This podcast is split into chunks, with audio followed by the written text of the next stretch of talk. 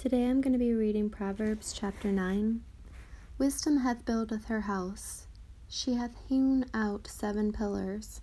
She has killed her beast, she has mingled her wine, she hath also furnished her table.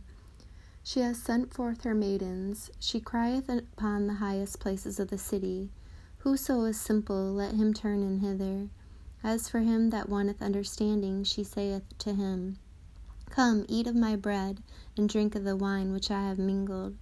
Forsake the foolish, and live, and go in the way of understanding. He that reproveth a scorner get himself a shame, and he that rebuketh a wicked man get himself a blot. Reprove not a scorner, lest he hate thee. Rebuke a wise man, and he will love thee. Give instruction to a wise man, and he will be yet wiser. Teach a just man, and he will increase in learning. The fear of the Lord is the beginning of wisdom, and the knowledge of the holy is understanding. For by me thy days shall be multiplied, and the years of thy life shall be increased. If thou be wise, thou shalt be wise for thyself, but if thou scornest, thou alone shalt bear it. A foolish woman is clamorous, she is simple, and knoweth nothing.